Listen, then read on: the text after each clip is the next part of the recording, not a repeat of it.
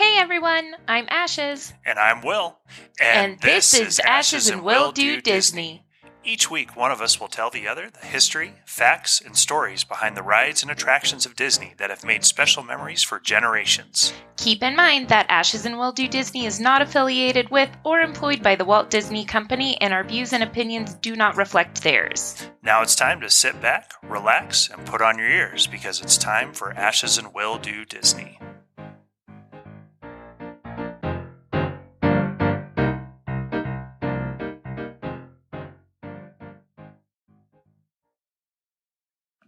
Oh, hey there, Ashes.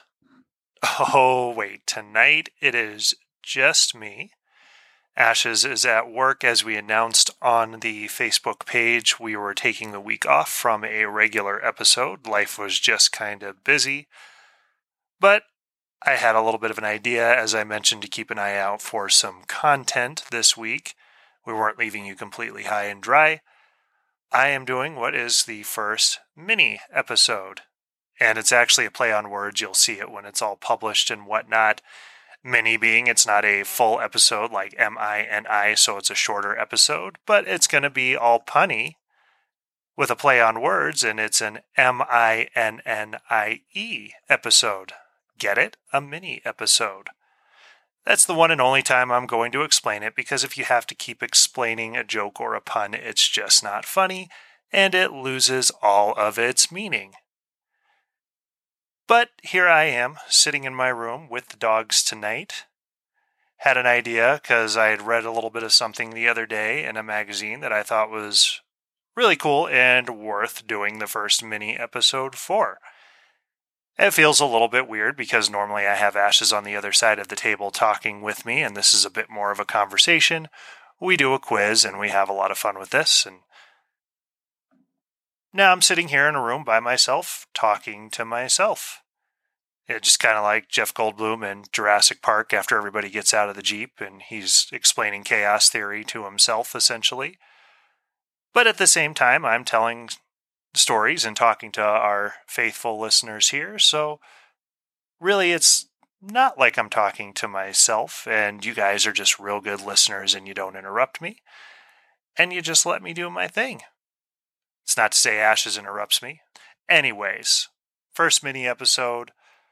You saw it on the TikTok. I gave a quick little fact about the Cinderella's castle at Walt Disney World. So I wanted to give a little bit more on that here.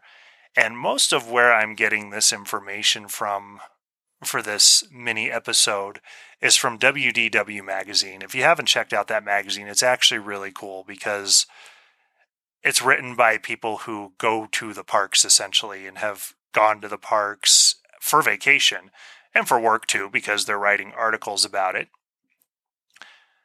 But it's not like an official corporate Disney thing. So it is a little bit more open, a little bit more honest, and kind of like what Ashes and I do, where we're looking into different attractions from a fan's perspective, not a cast member perspective though one day I would like to be a cast member. That is the the dream job there. But for right now, I'm still from the fan perspective. And a lot of the facts that I got here on the Cinderella Castle, I just thought was real interesting. And so, with that, even if you've never gone to Walt Disney World, when someone says, What's the first thing you think of? most people are going to say the castle unless you're me and you're going to say the Haunted Mansion because that's just who I am and I like the Haunted Mansion. But most people are able to recognize that castle as the main standout of Disney World. And a lot of what I'm going to get here right now is coming from an article by Catherine Hiles, who does write for WDW Magazine. And without further ado, Construction on Cinderella's castle started in 1970 and took 18 months to build, and it opened to the public on October 1st, 1971. All the parks have their centerpieces. At Hollywood Studios, it used to be the Wizard Hat, now it's the Tower of Terror. Epcot has the Globe.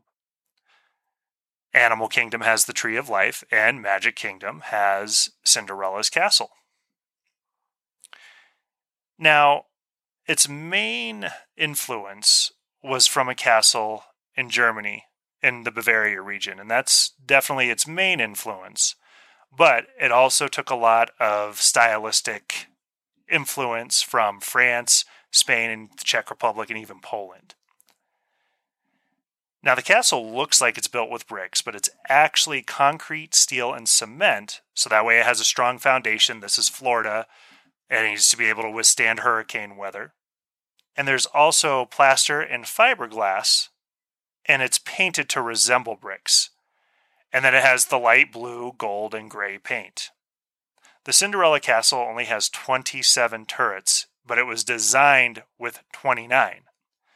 However, turrets number 13 and 17 couldn't be built because they weren't going to be visible from anywhere at ground level. So, as a guest walking in, if you were looking at the castle, you couldn't see turrets 13 and 17.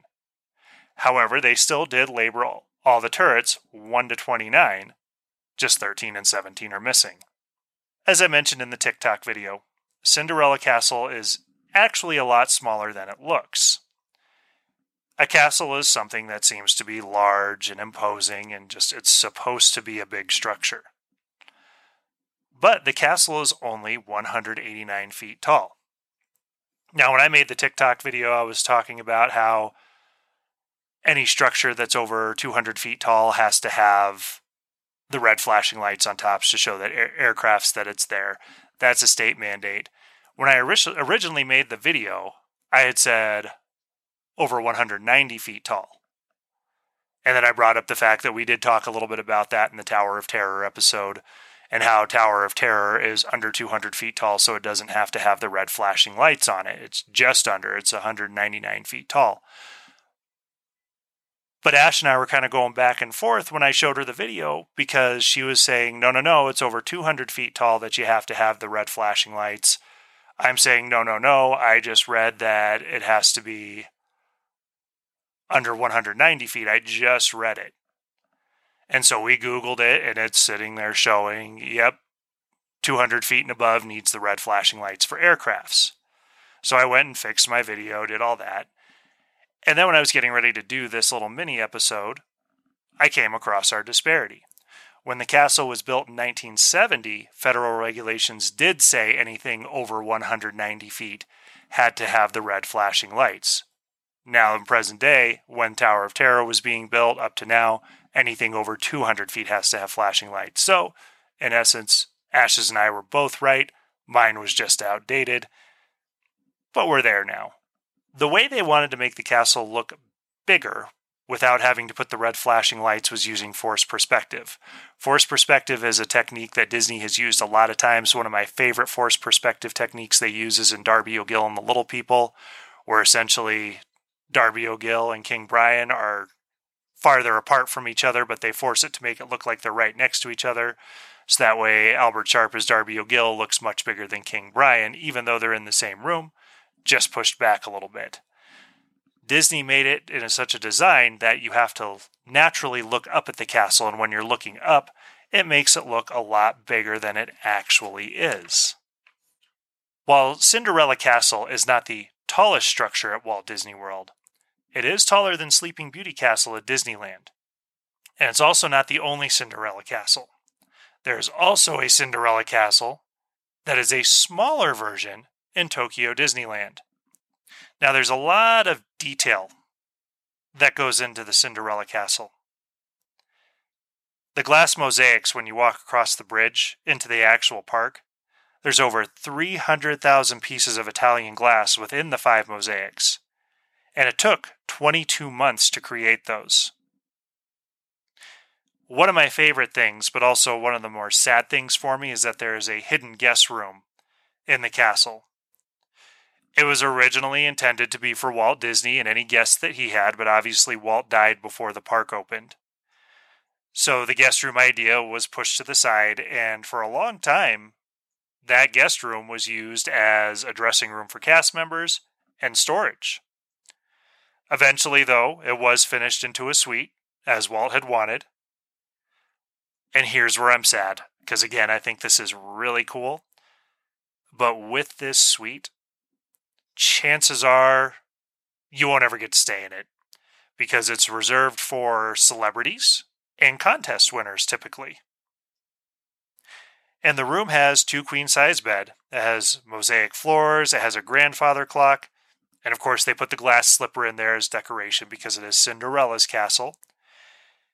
And with the grandfather clock, here's an interesting tidbit is that it's always set at 11:59. Remember Cinderella's magic ended at midnight and the whole idea behind keeping the grandfather clock at 11:59 is that the magic doesn't end at the park. There's also a jacuzzi tub in the bathroom. It has fiber optic stars on the ceiling that you can look at so that way you can turn off the lights and basically look at a starry night in your bathroom after you've spent a long day walking around the park. Obviously, when you're visiting at night, Tinkerbell can take flight from the castle. And that typically has happened almost every single night since 1985. There's been several different overlays for Cinderella's castle. In other words, it's been painted different designs. One of the more not so great overlays that a lot of people will say, but some people liked it, was when Walt Disney World turned 25 in 1996.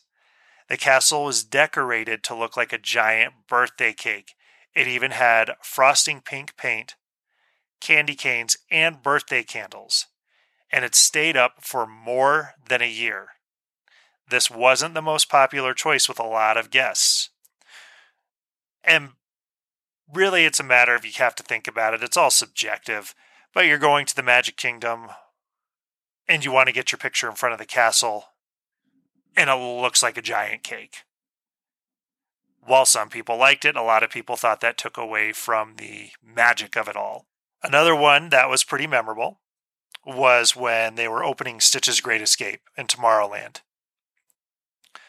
With this idea, the castle was vandalized by Stitch and he threw toilet paper over the turrets. He spray painted Stitch's King on the castle walls. And given the mixed reviews of the Birthday Cake Castle, this layover was only done for one day, basically just to advertise the opening. Then they changed it right back. In 2007, the castle was co- covered in twinkling dream lights, and this added even more magic to the attraction. And the lights have come back frequently, including in 2019 during the holiday season as part of the Frozen Holiday Wish. Now, we actually went to the Christmas party at Disney World in the Magic Kingdom in 2019. So we did actually get to see the castle all lit up this way and actually have a picture of it on our wall still. And actually, it's to me, that's one of the best light ups for the castle. I think it looks really nice. Now, obviously, we're at the 50th anniversary of Disney World right now. So, right now, the castle is kind of at its main colors, but it also has a big 50 on it. And our middle kiddo even actually got for Christmas from Santa the play castle with the 50th anniversary logo on it. Now, there's several things to do in the castle as well, or right by the castle. One thing we've done for our kiddos on cruise is the Bibbidi Bobbidi Boutique, which is also something they do offer in the parks.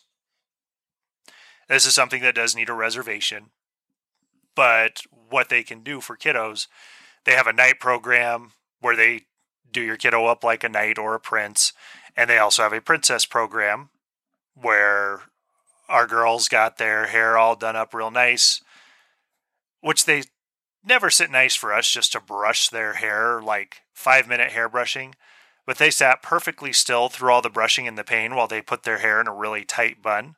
Then they spray it all down to keep it in place, put some glitter in it, make it look real nice. The castle also has Cinderella's Royal Table, which is a restaurant serving breakfast, lunch, and dinner. Another thing you need a reservation for. Usually that has character dining, but current state of things, character dining isn't in right now because social distancing, things of that nature. I know they still do some things like we went to Chef Mickey's for breakfast on our most recent trip to Disney World, and the characters walk through. The kids got to stay at their seats, but they'll stand behind your kids like at a distance and still take pictures. It's just a matter of what's going on and what current climate is. Many people have also proposed a Royal Table, and the staff and cast members will help you out with that.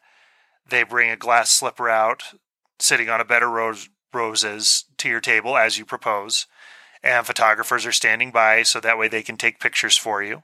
I mean, what else would a photographer do, really? No trip to the Magic Kingdom is complete without two types of pictures. One, the selfie picture in front of the castle. You have to do it. And then also having someone take a picture for you so that way you can get kind of the full view of yourself in front of the castle. And the castle is perfect for pictures because it intentionally faces south, so the lighting is always great.